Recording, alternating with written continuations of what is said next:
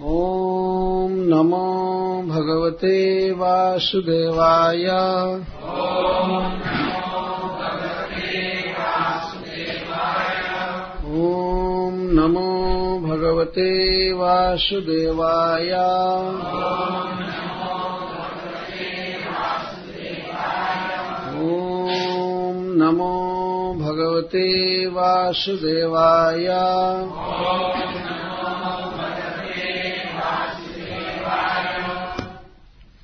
श्लोक 56 चालू कर। अयम हि श्रुत संपन्नः शील वृत्त गुणालयः धृत व्रतो मृदुर्दान्तः सत्यवान मंत्र विच्छुचिः।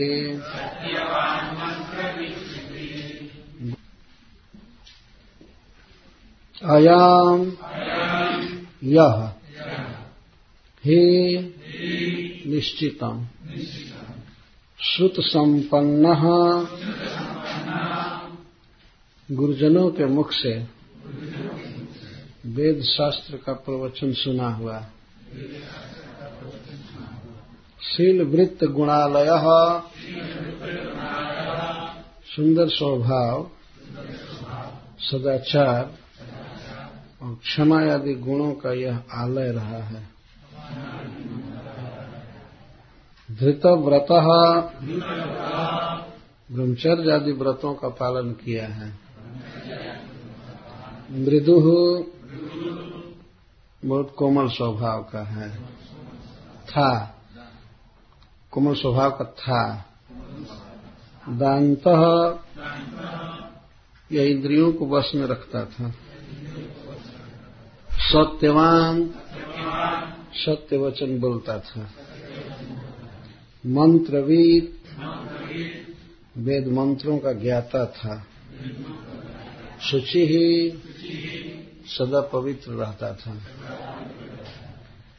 गुरु गुरुजनों का, अग्नि अग्नि देवता का, अतिथि अतिथियों का, वृद्धानाम और वृद्धों का, ज्ञान वृद्धों का और वयः वृद्धों का। शुश्रूषुः सेवा के लिए उत्सुक। अनहंकृतः और इन सब गुणों के कारण इसे कभी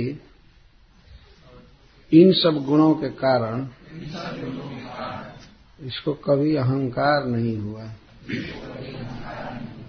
सर्वभूत सुहृद सभी जीवों का हित करता था। साधु बिल्कुल साधु था, निष्कपट। मितवाग थोड़ा बोलता था, व्यर्थ नहीं बोलता था। अनसूयकः किसी के गुणों में कभी दोष का आरोप नहीं किया।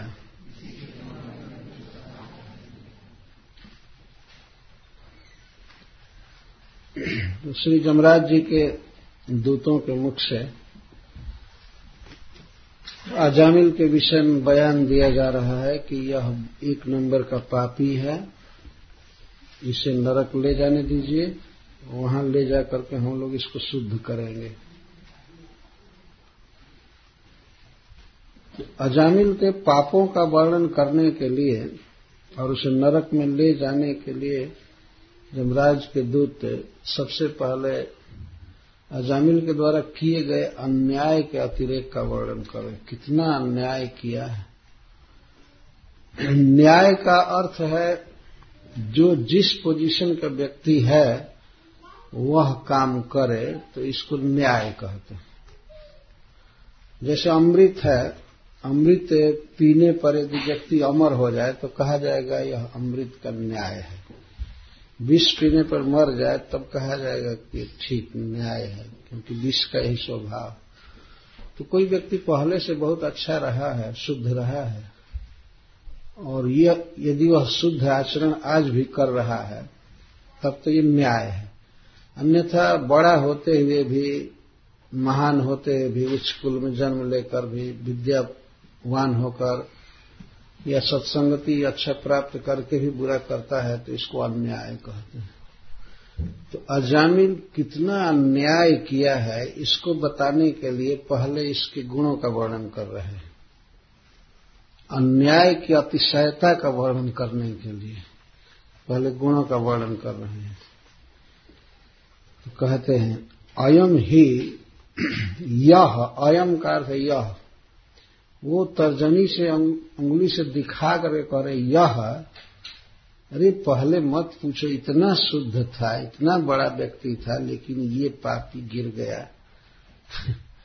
ऐसे कह अयम ही, और ही शब्द से ये बोधित कर रहे हैं कि इसमें कुछ विचारने की जरूरत नहीं है, निसंदेह यह बहुत अच्छा था। अयम ही यह श्रुत संपन्न, सबसे पहला गुण बता रहे हैं कि यह ब्राह्मण यह श्रुत संपन्न था, इसने बहुत सुना था, बहुत सुना है। गुरुजनों के मुख से जो वेद शास्त्र पर प्रवचन सुना जाता है तो इसको श्रुति कहते हैं, श्रुत संपन्न। जिस व्यक्ति को बारंबार भगवान के बारे में सुनने को मिले तो उस व्यक्ति के जीवन का यह परम सौभाग्य है। सबसे पहला गुण है अजामिल का वर्णन कर रहे हैं कि यह बहुत सुना है। यदि मान लीजिए कोई व्यक्ति गुरुजनों के मुख से नहीं सुना है तो बेचारा वो कुछ गलती करे तो कम अपराध माना जाएगा, लेकिन यह बहुत सुना है।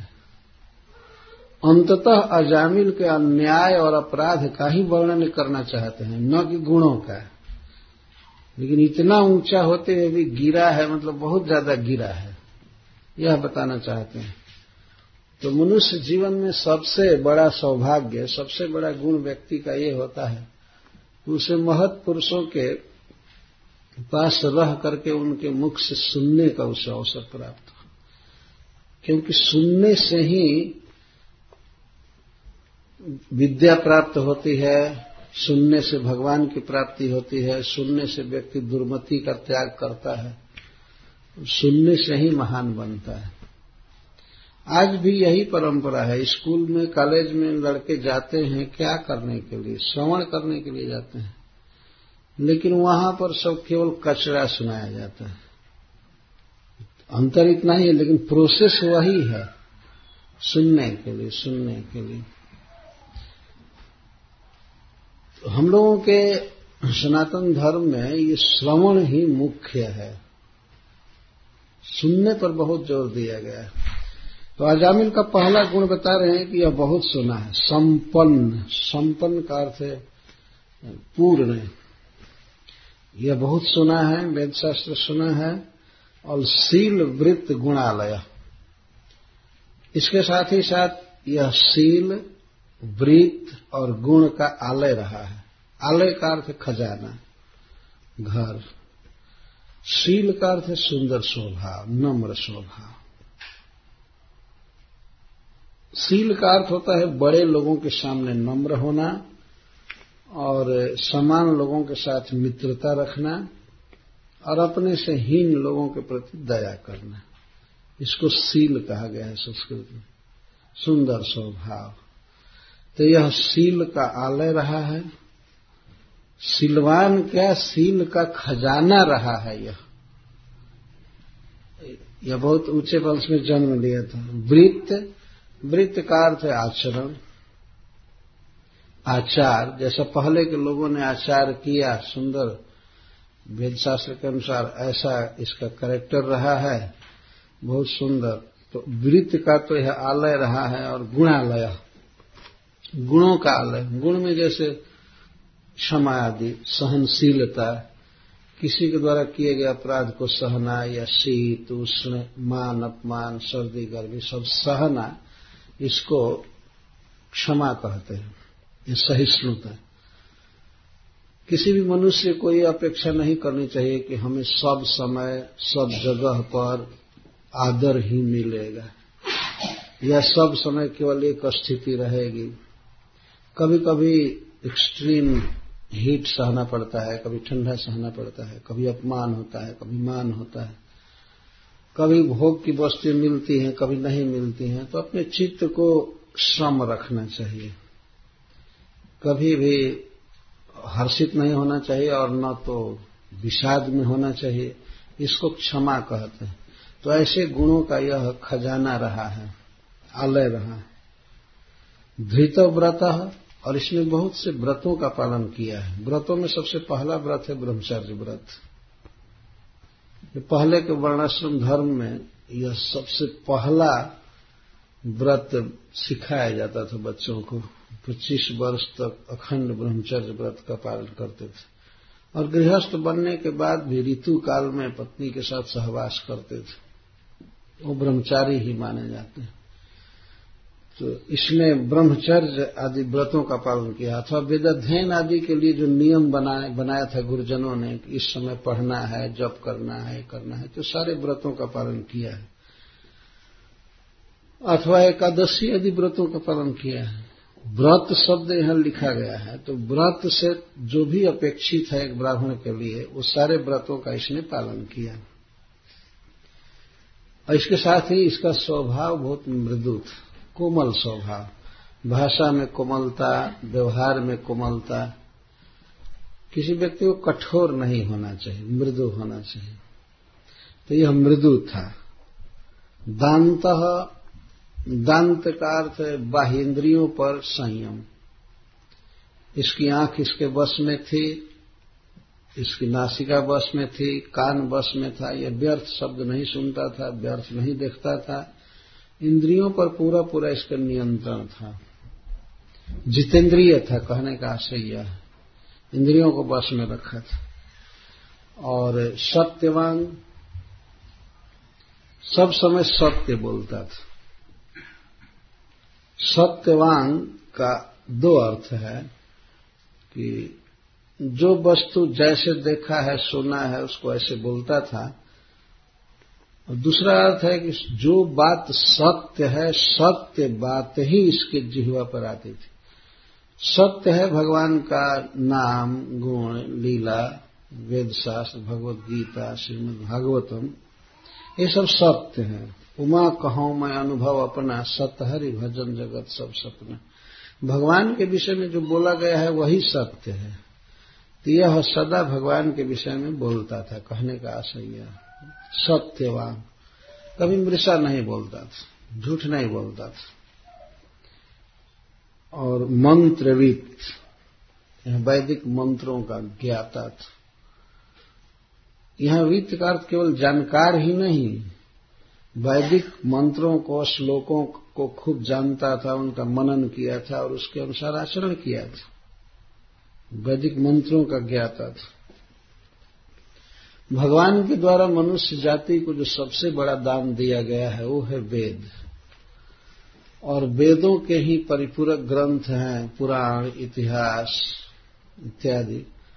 तो इन ग्रंथों का ज्ञान मनुष्य को होना चाहिए। इसके लिए ऋषियों ने परंपरा स्थापित की है, सवेरे पढ़ना, सुनना। जितना लोग आज के युग में न्यूज़पेपर पढ़ते हैं, इतना पहले के लोग भागवत पढ़ते थे, वेद शास्त्र पढ़ते थे, इससे ज्यादा पढ़ते थे। आजकल के लोग तो बहुत है, या तो न्यूज़पेपर पढ़ते हुए देखे जाते हैं, अथवा टीवी पर बैठे हैं, अथवा गप मार रहे हैं। ये जीवन का लक्ष्य समझे ही नहीं, गुमराह है वास्तव में। तो जो ईश्वर के द्वारा मनुष्य को सबसे बड़ा दान दिया गया है, उस दान से लाभ लेना चाहिए। प्रतिदिन भागवत पढ़ना, भगवत गीता पढ़ना, रामायण पढ़ना चाहिए। अथवा यदि पढ़ने की सुविधा नहीं है तो सुनना चाहिए। सुनना चाहिए, डायरेक्ट सुनने का अवसर मिले तो सुनना चाहिए, नहीं तो भगवान ने सीडी और कैसेट बना ही दिया है, उसके द्वारा सुनना चाहिए। पर भरना चाहिए रोज रोज रोज रोज। तो इसको सत्यवान कहें। जब भी बोलना है भगवान का नाम जप करना चाहिए, करता था यह। इसके द्वारा सिद्ध हो रहा है कि अजामिल वास्तव में एक भक्त था, पर बेचारा गिर गया एक प्रसंग से। उसका वर्णन जमराज के दूत करेंगे। सत्यवान, मंत्रविद, सूची, और यह सदा पवित्र रहता था। सूची का अर्थ बाहर से भी पवित्र, हमेशा स्नान करके रहता था, कपड़ा ठीक रखता था, घर द्वार साफ रखता था, और भीतर से कभी इसको भोगों की इच्छा नहीं हुई। इच्छाएं बिल्कुल शुद्ध थी, भीतर अंतःकरण बिल्कुल शुद्ध था। इसको सूची कहते हैं, पवित्र। दो तरह की पवित्रता है, बाह्य पवित्रता और अंतः पवित्रता। एक श्लोक में कहा गया है कि जो व्यक्ति कमल नयन भगवान का स्मरण करता है वो बाहर भीतर से पवित्र हो जाता है। सब बाह्याभ्यंतरो शुचि, ओम अपवित्र पवित्रो वा सर्वावस्थां गतोऽपि वा यः स्मरेत् पुण्डरीकाक्षं स बाह्याभ्यंतरो शुचि। जो व्यक्ति कमल नयन भगवान कृष्ण का स्मरण करता है वो बाहर भीतर से पवित्र हो जाता है। केवल जल और साबुन से नहाने से पवित्र नहीं होता है व्यक्ति। जल और साबुन से तो बाहर शरीर की थोड़ी सी शुद्धि होती है, लेकिन मन को टच नहीं कर पाएगा साबुन, और न तो पानी, गर्म या ठंडा पानी। मन में तो कचरा भरा रहेगा। तो मन को शुद्ध करने के लिए भगवान का नाम है। हरे कृष्णा कृष्णा कृष्णा हरे हरे, हरे राम राम राम हरे हरे। ये सब गुण तो अजामिल में थे। अब ये कह रहे हैं कि गुरु, अग्नि, अतिथि, वृद्धानाम शुश्रूषा, यह गुरुजनों की सेवा करता था। ऐसा नहीं है केवल सेवा करके और इसके बाद थक जाता था, बाद में नहीं करता। शुश्रूषु, हमेशा इसकी उत्सुकता बनी रहती थी कि कब गुरुजनों की सेवा का अवसर मिलेगा। यह गुरु का अर्थ है पिताजी, माँ, बड़े लोग, और फिर धर्म का, भक्ति का उपदेश करने वाला व्यक्ति या वेद शास्त्र पढ़ाने वाला, ये सब गुरु हैं। माता पिता को भी गुरु शब्द से ही अभिहित किया गया है शास्त्रों में। कहने की जरूरत नहीं है कि पिता शब्द लिखा जाएगा तब तो उसका अर्थ होगा। गुरु शब्द से ये सब अभिहित है, मतलब ये सब वाच्य हैं, पकड़ लिए जाते हैं। तो यह गुरुजनों की सेवा के लिए हमेशा उत्सुक रहता था, सेवा करता था। अग्नि की सेवा करता था। अग्नि की सेवा का मतलब है नियम से हवन करता था, होम करता था, शाम सुबह जो उचित है। वास्तव में अग्नि देवता के साथ मनुष्य का बहुत बड़ा संबंध है, खास करके गृहस्थों का और ब्रह्मचारियों का। तो अग्नि की सेवा करनी चाहिए। अग्नि की सेवा का अर्थ है अग्नि मुख है ब्राह्मणों के, देवताओं के और भगवान के। इसलिए अग्नि में हवन किया जाता है तो वास्तव में अग्नि के द्वारा वो भगवान को या देवताओं को प्राप्त होता है। यह अग्नि की सेवा। अग्नि की सेवा करने का अर्थ वह देवताओं का सेवक था, भगवान का सेवक था। और अतिथि, अतिथियों का सेवक था। अतिथि का अर्थ जिसके आने का डेट पहले से मालूम न हो, अकस्मात बेचारा थका मांदा आ गया घर पर, तो उसकी सेवा करना। और जो डेट डाल कर आते हैं उनको अभ्यागत कहते हैं। अतिथि और अभ्यागत में यह भेद है। तो अतिथि की सेवा भगवान की सेवा के समान मानी जाती है। पहले जमाने में इस तरह के होटल, गेस्ट हाउस ये सब नहीं होते थे। कोई भी कहीं शाम होती थी, थक जाता था तो किसी गृहस्थ के यहां रुक जाता था, वहां भोजन मिलता था और अकोमोडेशन मिलता था, बहुत आराम से, फिर वो चला जाता था। तो ऐसे अतिथियों की सेवा का बहुत बड़ा महत्व है।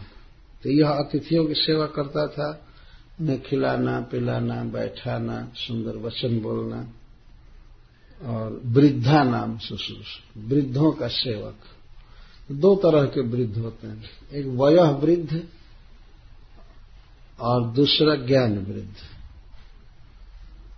तो जो उम्र में बड़े हैं उनकी सेवा तो स्वाभाविक समझ में आ जाती है, उनकी सेवा करनी चाहिए, उनको जरूरत पड़ती है, उनको भोजन देना, पानी देना, बैठने की सुविधा देना, कई तरह से सेवा की जाती है। तो यह सेवा करता था वृद्धजनों की, और ज्ञानियों की सेवा करता था। ज्ञानियों की सेवा का अर्थ है उनके पास बैठकर सुनना, उन्हें सुख सुविधा देना। तो यह ज्ञान वृद्ध है, वयोवृद्ध, सबकी सेवा करता रहता था। और ये सब करके इतने गुणों के होते हुए भी अनहंकृत, इसे कभी अहंकार नहीं हुआ कि मैं बड़ा हूं, मैं श्रेष्ठ हूं, मुझमें ये गुण है, मैं ऐसी सेवा करता हूं, महान हूं, कभी इसको अहंकार नहीं हुआ। मनुष्य में जो भी गुण है उनमें यह गुण बहुत बड़ा है कि विशेषता होते हुए भी कभी मन में ये भाव नहीं आना कि हम बड़े हैं, हम अच्छे हैं, और लोगों से हम यह करते हैं, वह करते हैं, ऐसा भाव न होना ये बहुत बड़ी उदारता है, ये महान गुण है, अनहंकृत। वास्तव में गुण थे अजामिल में, सब थे, लेकिन इसमें कोई अहंकार नहीं था कि हम गुणवान हैं, हम श्रेष्ठ जाति के हैं, या हम विद्वान हैं। और सर्वभूत सुहृद, यह समस्त प्राणियों का सुहृद था। सुहृद, हृदय का अर्थ होता है हृदय, सभी प्राणियों के प्रति इसका सुंदर हृदय था, अर्थात सबका हित चाहता था, सबके हित करने की चेष्टा करता था। सर्वभूत में केवल मनुष्य ही नहीं है, वास्तव में मनुष्यों के साथ पशु, पक्षी, कीट पतंग, सबके प्रति सौहार्द रखता था। आज के युग में तो आदमी सोचता है कि पशुओं को काट कर खा जाए, बाकी हम मानवता के और सभी जीवों के हितैषी। सर्वभूत का अर्थ केवल मनुष्य नहीं होता, सभी जीवों का हित हो। पशु पक्षी जो हैं, घर में कुत्ता है या चाहे चींटी भी है, उसकी कुछ इच्छाएं हैं, किसी के जीवन में कोई बाधा न देना, जीने में सहायता करना, इसको सर्वभूत सुहृद कहते। तो सभी जीवों के प्रति दया का भाव रखता था और साधु था। साधु का अर्थ है निष्कपट, जिस व्यक्ति में कपट नहीं है, दुराव नहीं है, दंभ नहीं है, उसको साधु कहते। तो इसमें कपट नहीं था। और गुण बता रहे हैं मित वाक। मित का अर्थ है सीमित, वाक का अर्थ है बोली, बोलना, वचन। यह किसी विषय में यथार्थ बोलता था, कम बोलता था। हिंदी में कहते कम खाओ गम खाओ। गम खाने का मतलब ज्यादा नहीं बोलना चाहिए। कम खाएगा आदमी तो शरीर का रोगी नहीं होगा, और गम खाएगा, कम बोलेगा तो झगड़ा नहीं होगा, ये निश्चित है। ज्यादा बोलने पर ही झगड़ा होता है, तो कलह होता है। ठीक जितना बोलना चाहिए, देश काल के अनुसार जितना उचित उतना ही बोलना चाहिए। ऐसा भी नहीं होना चाहिए कि एकदम कम बोले, ऐसा भी ठीक नहीं होता। कभी कभी कम बोलने वाले लोग ही ज्यादा क्रोधी देखे जाते हैं। देखा गया सांप सबसे कम बोलता है, लेकिन भेंट होने पर डस देता है। सांप को बोलते हुए नहीं सुना जाता, बहुत कम बोलता है। परंतु हमारे यहां हिंदी में कहते हैं कि नाति वक्ता नाति चुप, और नाति वर्षा नाति धूप।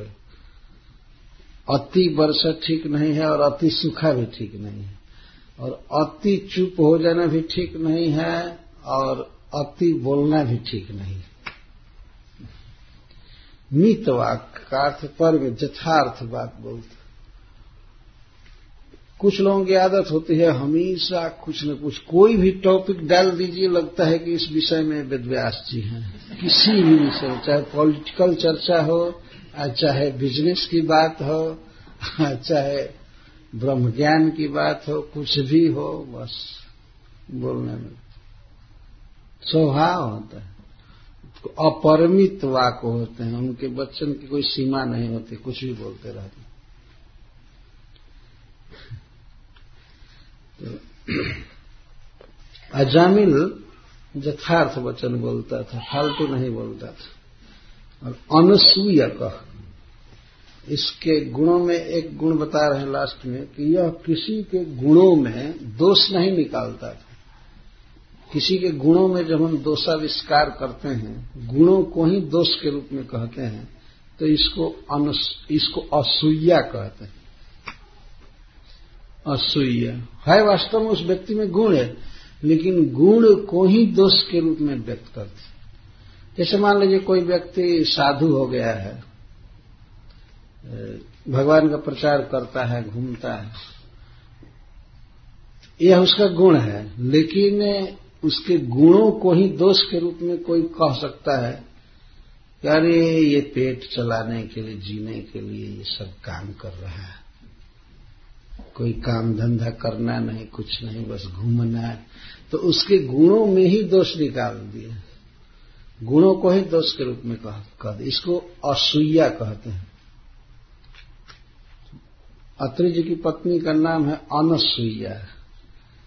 कभी भी वह दूसरे के गुणों में दोष नहीं ढूंढी, दोष नहीं निकाली, गुणों को गुण समझना, प्रशंसा करना। तो इस तरह का अजामिल था, कभी किसी पर दोषारोप नहीं किया, कभी किसी का क्रिटिसाइज, कभी किसी की निंदा नहीं किया।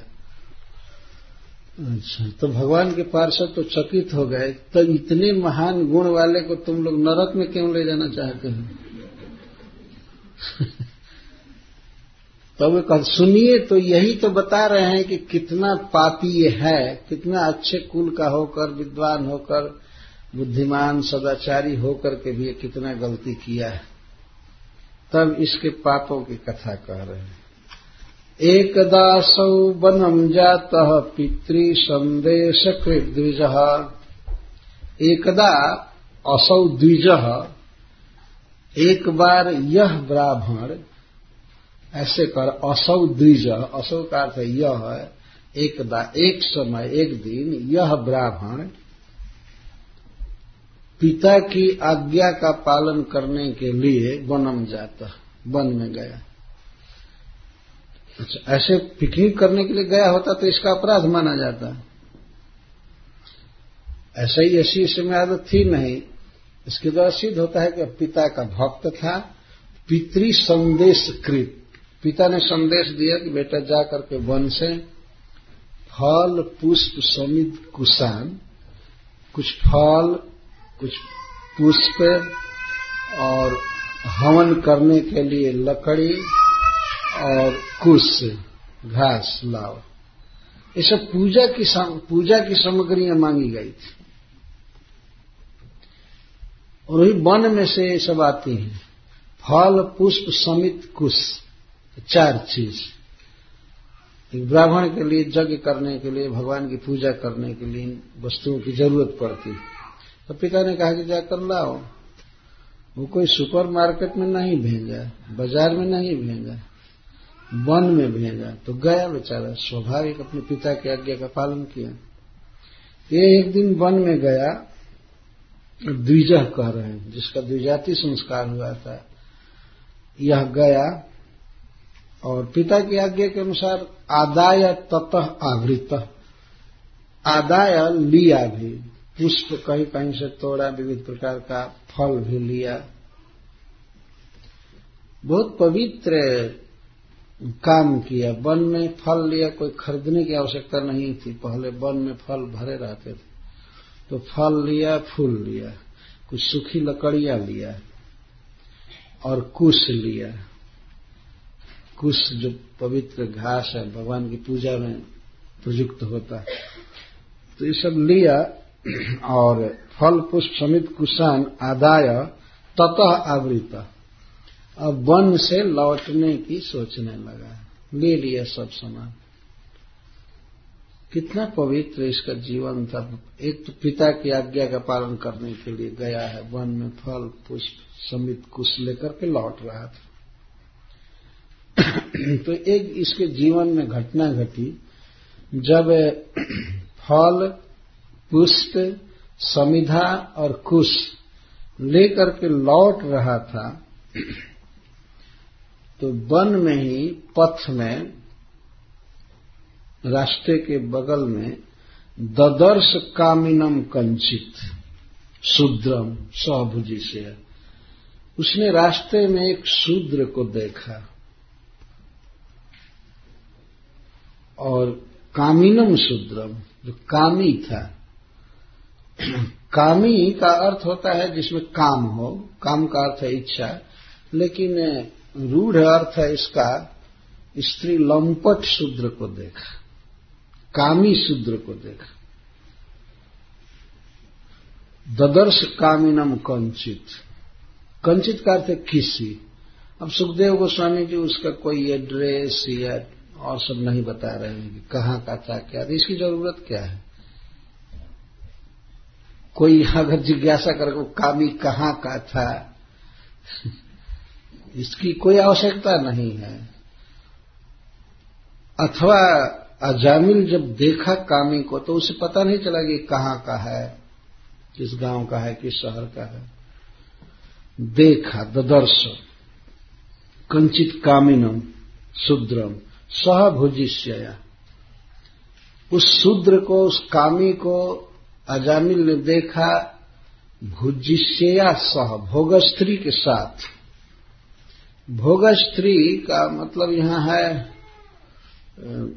ऐसी स्त्री जो पब्लिक स्त्री थी, वेश्या, जिसको कोई भी भोग सकता था, तो उसको भुजिष्या कहा गया है संस्कृत में। और भुजिष्या सह, उस भोग स्त्री, उस वेश्या के साथ शूद्र था। क्या कर रहा था, भुजिष्या का वर्णन कर रहे हैं। वो वेश्या कैसी थी, पीतवा च मधुमेह रयम मदा घोलित नेत्रया, वह वेश्या मदिरा पी ली थी। पीने की आदत होगी ही उसको, और उस समय वो पी थी खूब। मदा घोलित नेत्रया, मदिरा पीने के कारण वो नशे में हो गई थी, और नशा में होने से उसकी दोनों आंखें घूम रही थी। यह अजामिल देखा प्रथम बार जीवन में, इसे नहीं देखना चाहिए था, अपना रास्ता पकड़ करके चला जाता, लेकिन इसने प्रथम बार तो प्रयास किया। जब ही दृष्टि पड़ी तभी सोचने लगा, रही मैं ब्राह्मण हूं, मैं इस पिता का पुत्र हूं, मुझे ये सब नहीं देखना चाहिए। लेकिन मन का समाधान हुआ नहीं, आंखें देखने में फंस गई, देखने लगा। यह भी देख रहा है कि वेश्या की आंखें कैसे उद्घूर्णा में हैं, घूम रही हैं, अरे समझ गया कि शराब पी ली है। बहुत भारी यह पतन है मनुष्य के जीवन में, शराब पिए। शराब से बुद्धि भ्रष्ट हो जाती है। महात्मा गांधी से एक बार पूछा गया था कि भारत स्वतंत्र होगा तो सबसे पहला नियम अब क्या लगाएंगे, तो महात्मा गांधी ने कहा था कि सबसे पहला नियम स्वतंत्र भारत में यह मैं करूंगा कि शराब नहीं पिएगा कोई, क्योंकि इससे बुद्धि नष्ट होती है। और आजकल तो आदत हो गई कि सब लोग पी रहे हैं, स्त्री हो चाहे पुरुष हो, पी रहे हैं। और उसको भद्दे शब्दों में शराब वराब न कहकर के अल्कोहल कहते हैं, ये कहते हैं, कुछ और कहते हैं। बहुत पीते हैं और यह बहुत बुरी आदत है। जो शराब का हुआ शिकार उसने फूंक दिया घर बार। दिल्ली के सड़कों पर सब जगह शराब पीना मना किया गया, पर आश्चर्य है कि जगह जगह शराब का बहुत बड़ा बड़ा एडवर्टाइजमेंट, दुकानों का नाम, उतना ज्यादा और किसी भी वस्तु का प्रचार नहीं है जितना शराब का।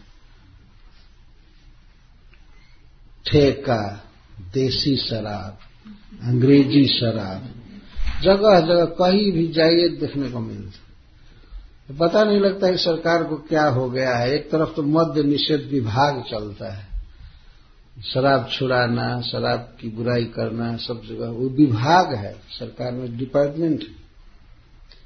और दूसरे तरफ लाइसेंस दे दे करके शराब मैन्युफैक्चर करना और बेचवाना, यह भी शायद विभाग भी होगा कि नहीं। इस तरह से चलता है। मनुष्य कोई अधिकार नहीं है कि वो कुछ भी खाए और कुछ भी पिए। जैसे यह शरीर है, जैसे मान लीजिए किसी के पास कोई कार है, तो कार को किस चीज से चलाना है, पेट्रोल से चलाना है कि डीजल से चलाना है, वो ऊपर से ही कंपनी निश्चित करती है। ऐसा नहीं है कि आप पानी डालकर चला लीजिए या कूड़ा करकट डालकर चला लीजिए।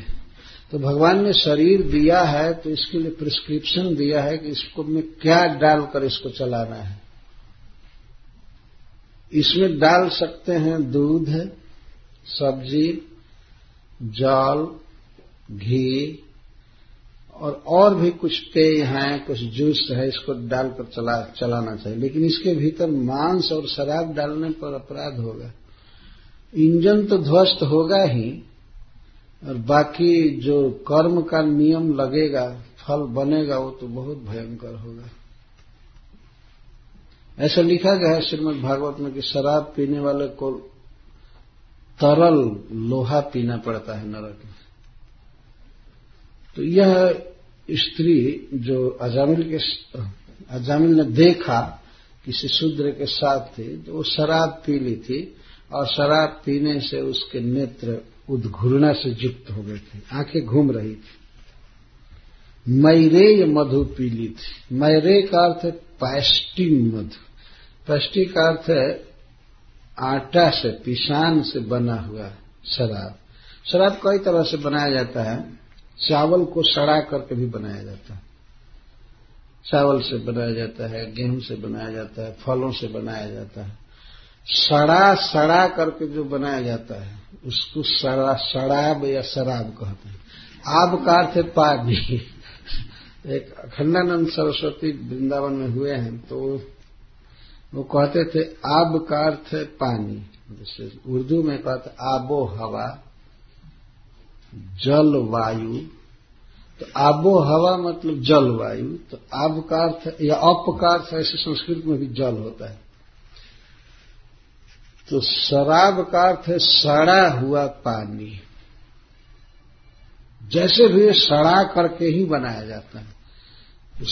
सड़ाया हुआ लिक्विड शराब माना गया। और इस सड़े हुए पानी को, लिक्विड को लोग पी करके और अपने को सुखी मानते शराब। उसको मैरे मधु पी ली थी। मत्तया, वह स्त्री मत्त हो गई थी, मतलब देह का अनुसंधान उसको नहीं था। मत्ता का ये अर्थ, और उसी का वर्णन कर रहे हैं विश्लखत निव्या। वो मत्त हो गई थी, इसलिए वो कपड़ा भी नहीं संभाल रही थी। उसकी नीवी विशेष रूप से स्खलित हो रही थी। अपने स्थान से उसकी नीवी, उसका बेल्ट हट गया था, ये अर्थ है। ये जमराज के दूत वर्णन कर रहे हैं, लेकिन उनको वर्णन करने में कोई हिचक नहीं हो रही है। व्यासदेव उनके मुख से ही ये सब कहलवा रहे हैं। परंतु जो भी हो, सुनने वाले वैकुंठ के पार्षद हैं, भगवान के भक्त सुन रहे हैं। कोई भी व्यक्ति चाहे कितना भी गलत बोले, कुछ भी बोले, जब एक बार बोल रहा है तो दूसरे पक्ष का ये स्वभाव होना चाहिए, सुने, शांति से सुन ले, झगड़ा न करे। भगवान के पास सब कह सकते थे, बस बस चुप रहो, बंद करो, क्या इसके पाप का वर्णन करते हो, पापी है ही नहीं, तो झगड़ा होता है। लेकिन जमराज के दूत जितना बोलना चाहते थे, भगवान के पार्षद उतना सहन के, ठीक है बोलिए, तो लोग बोल रहे हैं। यह उस देखा उस शूद्र को, उस वेश्या के साथ। वह वेश्या शराब पी ली थी, वो बिल्कुल मदमत्त हो गई थी, उसकी आंखें घूम रही थी, उसकी नीवी शिथिल हो गई थी। और यह व्यपेतम, ये दुराचारी, आचार भ्रष्ट हो गया था बिल्कुल। कौन? अजामिल नहीं, उस शूद्र को यहां कह रहे हैं व्यपेतम आचार भ्रष्ट था, थोड़ी भी लज्जा भी नहीं थी, निरपत्र पर थपा नहीं थी कि रास्ते में वन में जहां लोगों का आना जाना था वैसे स्थान पर उस विषय का आलिंगन किया था, चुंबन कर रहा था और अनेक प्रकार क्रियाएं कर रहा था। इसको व्यापेतम और निरपत्रपम कहते हैं। बिल्कुल निर्लज्ज आचार भ्रष्ट हो गया था वह शूद्र। क्रीडंतम अनुगायंतम हसंतम अनयंतिके, वो उसके साथ खेल कर रहा था, क्रीड़ा कर रहा था, कभी कोई क्रीड़ा कभी कोई क्रीड़ा। अनुगायंतम, और वह गाती थी तो उसके साथ गाता था, कभी कभी गाता था, उसको गाती थी तो वो इसी तरह मदमत्त होकर कहीं गा रही थी वैसे, तो उसके साथ ये गा रहा था, वो इसके बारे में गा रही थी तो उसके बारे में गा रहा था। अनुगायम हसंतम अनयांतिके, और उसके निकट खूब हंस रहा था, हंस रहा था, कुछ बातें करके हंस रहे थे। इस तरह से अजामिल देखा। सब यहां प्रश्न होता है कि अजामिल क्यों देखा। जमराज के दूत बता रहे हैं कि इसके कई जन्मों का पाप एक जगह इकट्ठा हो गया और वह प्रेरित कर दिया देखने के लिए। मनुष्य के कर्मों का स्टॉक साथ साथ चलता है, जो कुछ भी, और कर्म कब जब फलोन्मुख होता है तो उस समय वैसी मति दे देता है। जो वन में गया वहां जाकर के वो देखा, तो जो कुछ भी हो एक दृष्टि से यह कहा जाएगा कि इसके जितने भी शुभ कर्म थे वे सब इकट्ठा हो गए। यदि यह वेश्या को नहीं लाया होता घर में और बच्चे का नाम नारायण नहीं रखा होता तो यह इसी जन्म में वैकुंठ नहीं गया होता। तो कुछ भी नहीं कहा जा सकता है कि इसके शुभ कर्मों का वो फल था कि अशुभ कर्मों का फल था। उस दृश्य को देखना, यदि वो नहीं देखा होता तो वास्तव में भगवान के पार्षदों का दर्शन भी उसे नहीं हुआ होता है। अतः शास्त्र इस विषय में चुप है कि शुभ कर्मों का फल था या अशुभ कर्मों का फल था कि वह इस दृश्य को देखा। तो जो भी हो बाह्य दृष्टि से तो यही लगता है कि इसके पापों का फल था कि वो वेश्या को देखा और शूद्र के साथ, या शूद्र को देखा वेश्या के साथ। दृष्ट्वा ताम कामलिप्तेन बाहुना परिरंभिताम जगाम हृच्छय वसम सहसैव विमोहितः। दृष्ट्वा ताम कामलिप्तेन, अजामिल ने देखा उस वेश्या को कि कामोद्दीपक अंगराग से युक्त शूद्र की बाहों में वह लिपटी हुई है। शूद्र अपने बाहों से उसका आलिंगन किया था तो उसके बाहों में, शूद्र के बाह में काम लिप्त था। काम का अर्थ काम को बढ़ाने वाला अंगराग पेस्ट लगाया था, खस करके हरिद्रा हल्दी, यह काम को उद्दीप्त करता है। तो हल्दी लगाया था अपने बाह में और उस बाह से उस शूद्र का विषय का आलिंगन किया था। इसको देखकर अजामिल विमोहितः, विमोहित हो गया। यहां विमोहित का अर्थ है कि अजामिल के मन में यह बात तुरंत आ गई, ओहो यह शूद्र कितना सुखी है, कितना आनंद में है। इसको मोह कहते हैं। मन में भिन्न विचार आ जाना अपने स्वभाव से, इसको मोह कहा गया। विमोहित हो गया, मन में इच्छा होने लगी कि ओहो क्या मुझे भी ऐसा सौभाग्य मिलेगा कि मैं इस व्यक्ति की तरह कभी इस स्त्री का आलिंगन करूंगा। ये मोह हो गया सहसा, और यह मोह होते ही हृच्छय वशम जगाम, काम के अधीन हो गया। काम वासना उसके मन में पूर्ण रूप से जग गई और उसके पूरा पूरा वश में हो गया। अब यह विचार सब चला गया कि मैं ब्राह्मण हूं और मैं भगवान का भक्त हूं, मैं श्रेष्ठ कुल का हूं, वेदाध्ययन आदि करना, शुद्ध आचरण करना मेरा धर्म है, ये सब बातें चली गई तुरंत। ये सब देख करके हुआ। श्रील प्रभुपाद इस प्रसंग में कहते हैं कि एक बार एक शूद्र को एक वेश्या के साथ देख करके अजामिल इतने ऊंचे पोजीशन से गिर गया, और जो लोग रोज ही टीवी वगैरह देखते रहते हैं वे क्या कितना गिरेंगे, क्या दशा होगी, इतना बड़ा सर्वनाश हो रहा है। इतना शुद्ध व्यक्ति और एक दिन इस दृश्य को देख करके गिर गया। दूसरों के लिए गिरना क्या है, न सयानो पतत्य था। जो व्यक्ति नीचे सोया है वो गिरेगा क्या? जो पहले से ही गिरे हुए हैं तो उनके गिरने का क्या प्रश्न है ना? पहले से ही मन ऐसे भोगों में है, बाड़ी ऐसे है, ये है वो है, गिरना नहीं कह सकते। संस्कृत में कहते हैं न सयानः पतति अधः। जो व्यक्ति सोया है जमीन पर वो क्या गिरेगा? केवल करवट भर बदले गिरेगा क्या? तो ऑलरेडी धरती पर गिरा हुआ है। न सयानो पतति अधः। अजामिल वास्तव में बहुत एलिवेटेड पोजीशन से गिरा। इतना शुद्ध ब्राह्मण और उसके मन में किसी स्त्री की वासना आ गई भोगने की, उसके साथ रहने की, तो यह बहुत बड़ा पतन है। और कृष्ण भावना में, कृष्ण भक्ति में सबसे भारी प्रतिबंध, सबसे बड़ी बाधा है स्त्री। स्त्री नहीं, स्त्री के प्रति जो किसी साधक के मन में कामना हो जाए तो यह इसके लिए बहुत बड़ी बाधा है। भक्ति को नष्ट कर देती है ये वासना, ये दुर्वासना। तो अजामिल के जीवन में दिखाया जा रहा है कि उसने देखा, देखने का ऐसा प्रभाव हुआ वो नेत्र को रोक नहीं पाया। उसने रोकने का प्रयास भी किया, इसमें यमराज के दूत बता रहे हैं। स्तंभयन् आत्मनात्मानं जावत् सत्वं यथाश्रुतम्।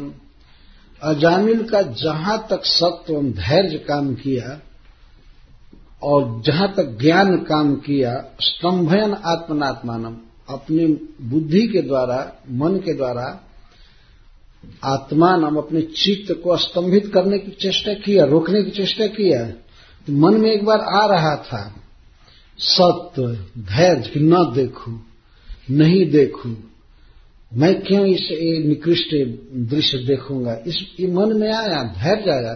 मैं ऊंचे कुल का हूं, मैं आचार विचार वाला हूं, मैं भक्त हूं भगवान का, मुझे नहीं देखना चाहिए। इसको सत्व कहते हैं, धैर्य। धैर्य लगाया लेकिन फेल कर गया, नहीं समाधान हो सका। ज्ञान भी लगाया यथाश्रुतम, इसने सुना था गुरुजनों के मुख से जीवन का उपदेश, भगवान की बातें, तो ज्ञान का भी बल लगाया, धैर्य का बल लगाया, ज्ञान का बल लगाया, श्लोकों को याद कर रहा था और सब चीज वेद शास्त्र की याद करने लगा कि नहीं नहीं ठीक नहीं है, नहीं देखना चाहिए, नहीं देखना चाहिए। न सशाक समाधा तो मनो मदन वेपितम। कामदेव के द्वारा इसका मन इतना झकझोर दिया गया था, इतना वश में हो चुका था कि न सशाक समाधा तुम, मन को वश में करने में समर्थ नहीं हुआ। मन में इच्छा हो ही गई देखने की, इसलिए आंखें देख रही थी, आंखें देख रही थी। अब मन में हर एक इच्छा उत्पन्न हो गई कि इसकी बातें सुनूंगा, इसका आलिंगन करूंगा, इसके साथ रहूंगा। यद्यपि वह एक विवाहित व्यक्ति था, बहुत उच्च कुल से लड़की उसको मिली थी, विवाहित था, लेकिन अब इसके मन में हो गया इस शूद्रा के साथ रहने की, नहीं समाधान कर पाए। देखिए यहां पर एक संदेश दिया जा रहा है कि मनुष्य का ज्ञान काम नहीं करता है। कितना भी ज्ञान हो, ये कितना आचार विचार हो, कितने बड़े कुल का हो, कुछ भी काम नहीं करता है। काम वास्तव में भगवान करते हैं। इसीलिए व्यक्ति को विद्या अभिमान छोड़ करके, आचार विचार का ज्ञान अभिमान छोड़कर भगवान की शरण में रहना चाहिए। अजामिल का कोई भी गुण उसको रोक नहीं पाया उस वेश्या में आसक्त होने से, कोई भी गुण नहीं रोक पाया, सब फेल हो गए। उसने लगाया, यदि कोई ऐसा कहे कि नहीं नहीं उसने ज्ञान का बल लगाया नहीं, आचार का बल लगाया नहीं, कुछ नहीं किया, लेकिन ऐसी बात नहीं है। जमदूत गण कहते हैं कि स्तंभयन आत्मनात्मानो, अपने बुद्धि के द्वारा अपने चित्त को रोकने की चेष्टा किया लेकिन न ससाक, न समर्थो अभूत, समर्थ नहीं हुआ, ऐसे फेल हो गया। अतः किसी व्यक्ति को कहीं गलत जगह पर पांव रखना है, कोई गलत चीज देखना है, सुनना है, और ये वो सोचे कि नहीं नहीं मैं देख रहा हूं, हम पर कोई प्रभाव नहीं होगा, मैं सुन लिया, मुझ पर कोई प्रभाव नहीं हुआ, नहीं, ये गलत है। विश्वास होता है मनुष्य को कि मैं नहीं गलत सोचूंगा, देखने में क्या है देख लेने दो, खाने में क्या है खाने दो, लेकिन नहीं, वो गिर ही जाएगा।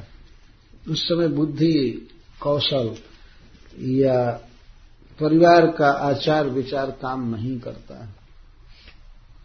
इसीलिए सारा अभिमान छोड़ करके भगवान की शरण में रहना चाहिए। भगवान ही बचा सकते हैं किसी को, नहीं तो कोई नहीं बचा सकता। यह सत्व का बल काम नहीं किया, धैर्य का बल काम नहीं किया। धैर्य का ही अर्थ है कि अरे मैं बहुत बड़ा व्यक्ति हूं, हमारा समाज है, मैं गुरु हूं, मैं ये हूं, मैं ये हूं, सोचेगा व्यक्ति लेकिन वो बच नहीं सकता, वो काम नहीं करेगा। भगवान बचाएंगे तो बच जाएगा। इसीलिए भगवान की शरण में रहना चाहिए, हे कृष्ण हमारी रक्षा कीजिए, तो उसकी रक्षा हो जाती है। अजामिल सारे गुणों को लगाया रोकने में मन को, लेकिन मन रुका नहीं, काम के वश में हो गया, मोहित हो गया। तन्निमित्त स्मर व्याज ग्रहग्रस्तो विचेतनः तामेव मनसा ध्यायन् स्वधर्माद् विररामः। वास्तव में तन्निमित्त उस शूद्र का या उस स्त्री का, उस वेश्या का दर्शन ही जिसमें कारण था, उस काम रूपी ग्रह से ये ग्रस्त हो गया। वास्तव में इसको एक ग्रह पकड़ लिया, नाम था उस ग्रह का स्मर, काम ग्रह, काम नाम था, व्याज का अर्थ नाम, काम नामक ग्रह से वो ग्रस्त हो गया। तो जैसे कोई व्यक्ति को ग्रह लग जाता है तो वो अपने स्वरूप में नहीं रहता है, वो बकता रहता है, रोता है, चिल्लाता है, हंसता है, सब कुछ भूल जाता है। उसी बिल्कुल याद नहीं रहता है कि मैं इस परिवार का हूं, मेरा यह नाम है, मेरा यह काम है, मुझे नहीं बोलना चाहिए, नहीं करना चाहिए। ग्रह से ग्रस्त जीवों को आपने देखा होगा, जैसे कोई भूत से ग्रस्त हो जाता है, ग्रह से ग्रस्त हो जाता है, तो अपने स्वरूप में नहीं रहता है। इस तरह से अजामिल हो गया, ग्रह ग्रस्तो विचेतन, विचेतन का अर्थ गत स्मृति, उसकी स्मृति बिल्कुल चली गई कि मैं ऐसे बाप का बेटा हूं, मैं इतना पढ़ा लिखा, इतना शुद्ध हूं, ये सब बिल्कुल चला गया। काम इतना हृदय में उदित हो रहा था कि उस स्त्री के अतिरिक्त और कुछ सोच ही नहीं सकता था, वो कुछ भी नहीं सोच रहा था। केवल मनोरथ उसी स्त्री के प्रति हो रहा था कि कब उसको घर में लाऊंगा, उसके साथ रहूंगा, उसके साथ जीवन बिताऊंगा, बस यही याद रहता था, और सब स्मृति चली गई। इसको विचेतना कहते हैं, विपरीत चेतना, स्मृति चली गई। और तामेव मनसा ध्यायन्, ताम एव मनसा ध्यायन्, ताम वेश्या, उस वेश्या को ही मन में सोच रहा था। एवं शब्द का अर्थ है कि अब और कुछ भी स्मरण से नहीं था कि हमें पूजा करनी है, हमें जप करना है, हमें पिताजी की सेवा करनी है, हवन करना है, अतिथियों की सेवा करनी है, वेद का अध्ययन करना है, श्रवण करना है, कुछ भी याद नहीं रहता था। जैसे पहले ही बताया गया कि जैसे किसी को ग्रह लग जाए तो उस व्यक्ति को घर के काम धंधा देह आदि की सुध नहीं रहती है। इस तरह से अजामिल की इसकी दशा हो गई। जमराज के दूत गण वर्णन कर रहे हैं, तामेव मनसा ध्याय, एवं अन्य स्मरण का निषेध कर रहा है, और कुछ भी याद नहीं रहता था, केवल उस विषय का स्मरण रहता था। और इस तरह से स्वधर्मात् विररामः, अपने धर्म से बिल्कुल विचलित हो गया। अब स्नान करना, हवन करना, जप करना, भगवान की पूजा करना, माता पिता की सेवा करना, इन सब धर्मों से बिल्कुल विरत हो। आपने देखा है किसी को ग्रह लग जाता है तो उसकी क्या दशा होती है। इस तरह से न तो स्नान करता था, न वेद पढ़ता था, न पिता की सेवा करता था, न हवन करता था, न भगवान की भक्ति करता था, उस विषय का ही चिंतन करने लगा। तमेव मनसा ध्यायन स्वधर्मात् विरराम, अपने धर्मों से च्युत हो गया, कोई नियम पालन नहीं करता। अंत में वह गया उसके पास, कई दिन दशा रही लेकिन पता लगा करके जैसे तैसे, और उस वेश्या के पास वो गया और वेश्या को अपने घर लाया। वेश्या उसको बहुत पैसा दिया, इसमें लिखा गया है, तो पैसे से उसको संतुष्ट किया और उसको घर में लाया, जबकि अपनी विवाहिता पत्नी थी लेकिन फिर भी घर में लाया। ताम एवं तोषया मास पितृण अर्थे न जावत, जितना धन था अपने पिता का अजामिल के पास, सारा धन उस वेश्या को तुष्ट करने में लगा दिया। तामेव तोषयामास, अब अजामिल के जीवन में ये कहीं डीटी रह गया था, आराध्य वेश्या किसी तरह प्रसन्न रहे, बस। ताम एव उसी को ही तोषयामास तुष्ट करने में लगा रहा, जैसे खुश रहे। अगर वो कहे अभी बनारसी साड़ी लाना है तो बस उसी दिन रिजर्वेशन करके चला जाए, यहाँ का ये लाना है, यहाँ का ये अलंकार लेना है, वहाँ का ये लेना है, वो लेना है, बस लाना ही था। इसलिए जमदूतगढ़ कह रहे हैं कि पितृण अर्थे ना, जहां तक पिता का धन था, इसका अर्थ श्रीधर स्वामी समग्र किए। पिता का सारा धन जो पहले से प्राप्त था, इसको उस वेश्या को तुष्ट करने में लगा दिया। पिता के लिए एक पैसा खर्च नहीं किया और स्वयं भी बिना खाए पिए रह जाता था, इन सारा धन वेश्या को संतुष्ट करने में लगाया।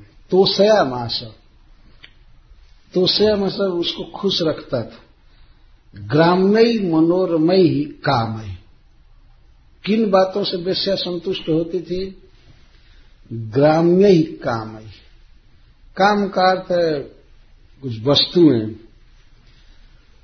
ग्राम्य का अर्थ है विषय भोग की जो भी वस्तुएं थी, उन वस्तुओं को मांगती थी और ये लाता था खरीद कर जैसे भी हो, उसी को संतुष्ट करने में लगा रहता था। और कहते थे डिज्नीलैंड चलो, तो उसी दिन बस फ्लाई कर गए, उसी दिन, कोई देर नहीं करता। ये देखना है, ये खाना है, इस पार्टी में चलो, मंदिर में क्यों जाओगे, क्या जरूरत है वहां जाने की। कभी मान लीजिए अजामिल सोचा भी होगा, क्योंकि भक्त था तो सोचा भी होगा कि कम से कम संडे को भी मंदिर में जाना चाहिए, तो वो कहती थी नहीं, बिल्कुल नहीं। वो जो काम करने के लिए कहती थी, जहां जाना चाहती थी वहीं जाता था, वही काम करता था, चाहे कपड़ा, ड्रेस, नया नया डिजाइन का जो भी उसको पसंद था वो लाता था, अलंकार लाता था, ऑर्नामेंट्स, जो भी, ब्यूटी पार्लर में जो भी उसे पसंद हो, जो भी वो लाता था। इसको ग्राम्ययी मनोरमयी कामयी कहते हैं। मनोरमयी जिसको मन पसंद करता था, मन जिसमें रमता था वेश्या का, उसको मनोरम कहते हैं। जिस वस्तु को पसंद करती थी और बस केवल हिंट करना था, व्हाट टू डू टुडे, आज क्या करना है, आज क्या खरीदना है, वो सारा लिस्ट बना देती थी और बस उसी में लगा रहता था रात दिन। अब ईश्वर, देवता, माता पिता आदि तो सपना हो गए, सपने में भी नहीं दिखाई देते हैं। और सेवा में तामे वो तो सेवा मास, उसी की आराधना में ये लगा रहा। आप लोग जिसको बचा रहे हैं जब रात के दूत भगवत पार्षदों पर आक्षेप कर रहे हैं, जिसकी आप लोग रक्षा कर रहे हैं, ये क्या किया है आप तो सुन ही रहे हैं तो ये वेश्या की आराधना किया, वेश्या ही इसके लिए भगवान थी, सब कुछ थी। और प्रसीदेत जथा तथा, जथा प्रसीदेत तथा, जैसे वो प्रसन्न रहे बस वही काम करता था, वही वस्तु लाता था। तो पिता का सारा धन तो बहुत पहले ही स्वाहा हो चुका था, तो और धन कहाँ से लाता था? तो उसको जमदूत आगे कहेंगे जतस ततस चोप न्याय तो अन्याय तो धनम, न्याय से अन्याय से जैसे भी हो धन कहीं न कहीं से लाता था, चार काम करता था धन प्राप्ति के लिए, अपहरण करता था किसी को, कुछ दिन बंदी रह करके पैसा लेकर छोड़ता था, बंदी अक्ष जुआ खेलता था, जुआ में भी ट्रिक से इसको कुछ पैसे मिलते थे, और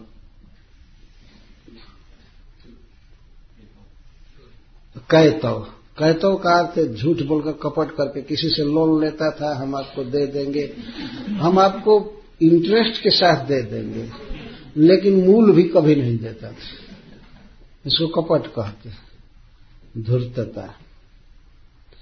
तो और अंत में चोरी, चोरी द्वारा धन, चार इसके बिजनेस थे, अपहरण और जुआ, झूठ कपट और चोरी, इसके द्वारा धन कमाया। पिता के पास कितना धन था, वो बेचारे ब्राह्मण थे, पूजा पाठ करते थे, थोड़ा था, उसको तो दो चार दिन में ही खत्म कर दिया। इसलिए जावता पितृण पहले जमदूतगण कह रहे हैं, जितना धन था उतना से तो तृप्त किया, और जिसको संतुष्ट करना चाहिए था उसको यह दुष्ट कभी नहीं संतुष्ट किया। जिस लड़की के साथ विवाह हुआ था, बेचारी बहुत अच्छे घर से आई थी, विप्राम सौभार्जाम अप्रौढ़ाम कुले महति लंबिताम, जिस स्त्री के साथ इसका विवाह हुआ था वह ब्राह्मणी थी, यह भी ब्राह्मण था, वो भी ब्राह्मणी थी, विप्राम और स्वभार्जाम, यह इसकी भारजा थी। भारजा कहते हैं पत्नी को जिसका भरण करना चाहिए, भारजा। धर्म है पति का कि अपनी पत्नी का भरण करे। भरण कई तरह से किया जाता है, और इसीलिए पति को भरतार कहते हैं। भरतार का अर्थ है भरण करने वाला। भरण का यहाँ अर्थ है कि उसको भोजन देना, उसको कपड़ा देना, उसको घर देना, उसको संतान देना, गहना देना, उसे प्रसन्न रखने की चेष्टा करना, ये सब इस भरण है शब्द है। तो जिसका भरण करना चाहिए था, धर्म था, जिसको अलंकार देना, वस्त्र देना, भोजन देना, मनोरंजन करना, जिसको करना इसका धर्म था, उसको कभी नहीं किया, यह पापी।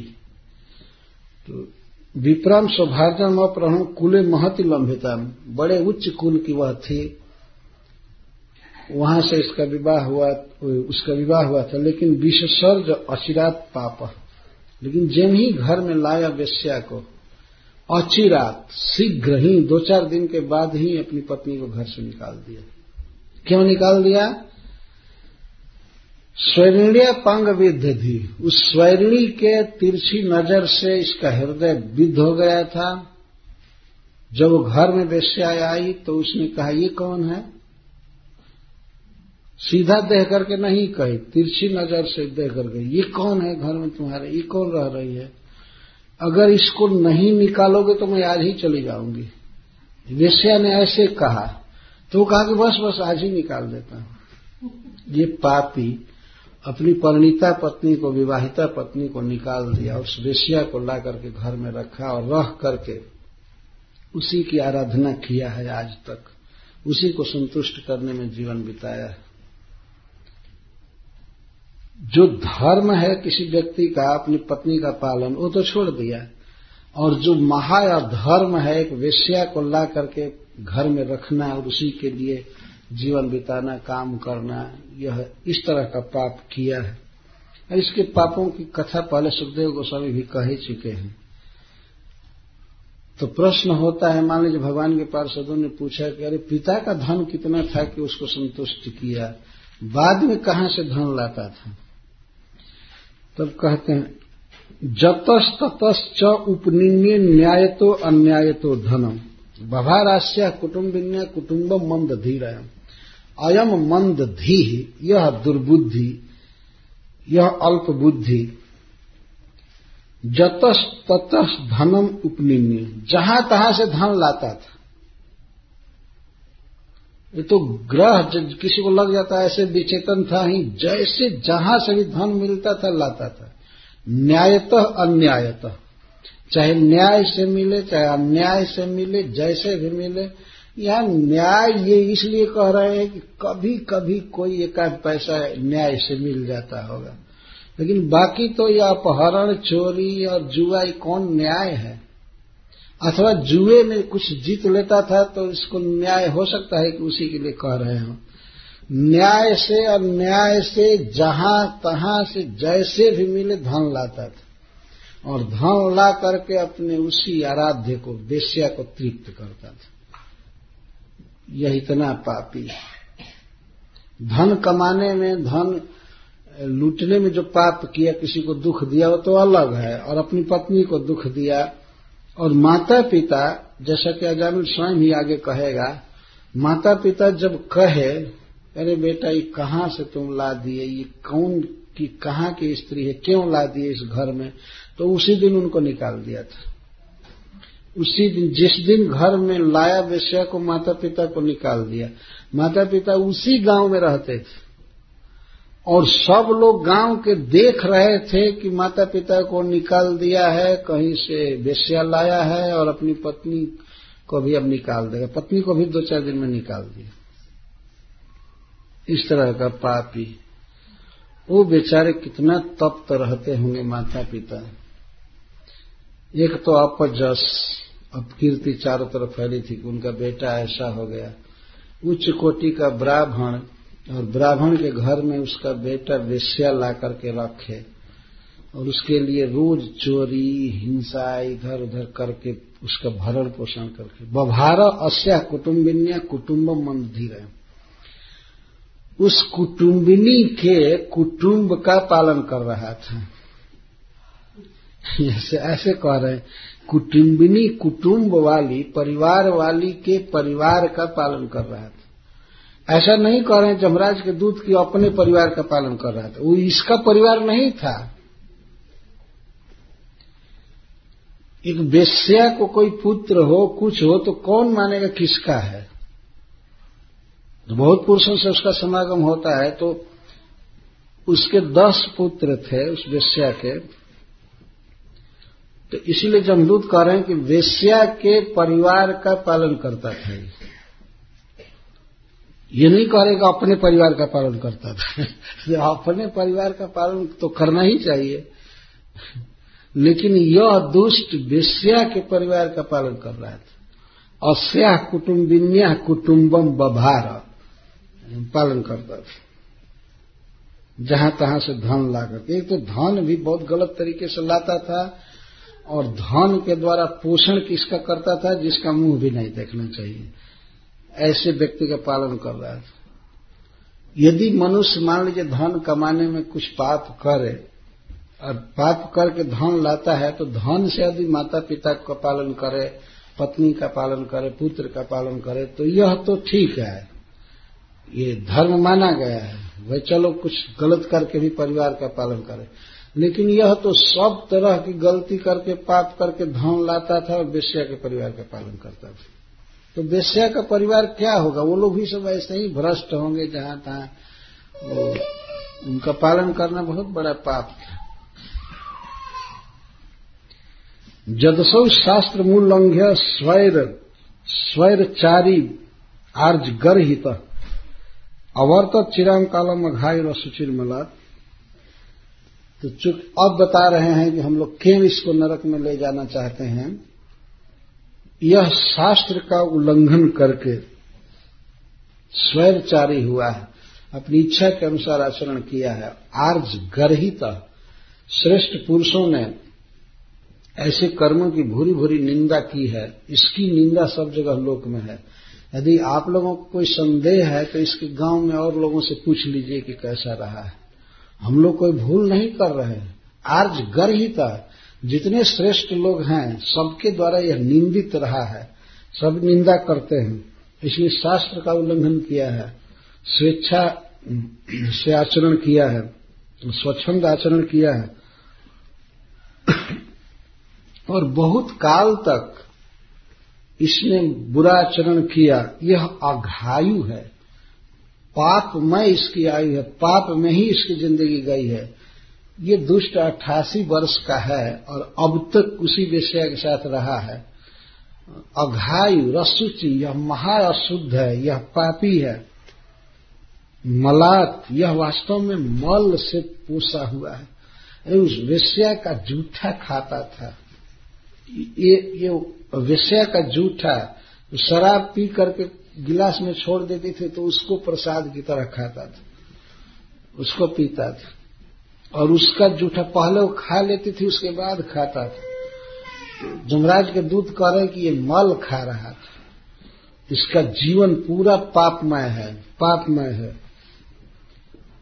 तथा एनम दंड पाणे सकाशम कृत किलबिषम निश्यामो अकृत निर्विषम जत्र दंडेन सिद्ध्यति, इसलिए हम इसको दंड पाणी के पास ले जाएंगे। जमराज जी हाथ में दंड लिए रहते हैं, इसको दंड पाणी कहते हैं।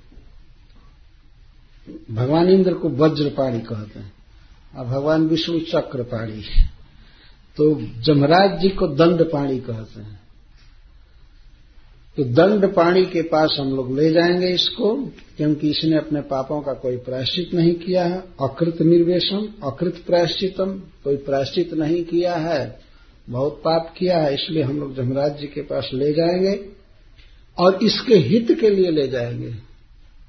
हम लोग इसके बैरी नहीं हैं, इसको शुद्ध करने के लिए ले जाएंगे। वहां ले जाकर हम लोग इसको शुद्ध करेंगे, शुद्ध करेंगे। कैसे शुद्ध करेंगे? दंडेन, जत्र दंडेन शुद्धयति, विविध प्रकार से इसको मारेंगे, तपाएंगे, काटेंगे, डंडा से मारेंगे और कई तरह से सताएंगे, अपने आप शुद्ध हो जाएगा। तो इसके हित के लिए हम लोग आए हुए हैं यहाँ, हम लोग दुश्मन नहीं है इसके, इसलिए इसको छोड़िए हम लोग ले जाएं। अब इतना सुन करके भगवान के पार्षद तो अद्भुत ढंग से बोले, कहे ओहो, जिनको इस जगत में सुप्रीम जज नियुक्त किया गया है और उनके द्वारा ऐसी भूल,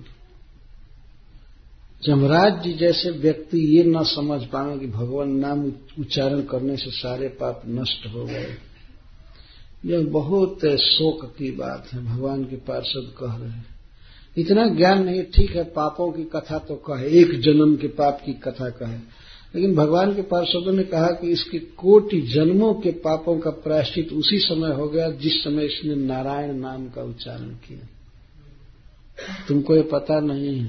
तो इस विषय में कल कहा जाएगा, प्रसंग बदल रहा है। भगवान के पार्षदों का प्रवचन 2 दिन टोरा को मंदिर में हो रहा है। हमने देखा है कहीं कहीं यज्ञ होता है तो वक्ता बुलाए जाते हैं, कहाँ से, काशी जी से आए हैं, वृंदावन से आए हैं, हरिद्वार से आए हैं, अयोध्या से आए हैं, लेकिन ये भागवत के जो वक्ता है नाम महिमा के, ये वैकुंठ से आकर बोल रहे हैं ये सुनने योग्य है। हरे कृष्ण, जय श्री प्रभु।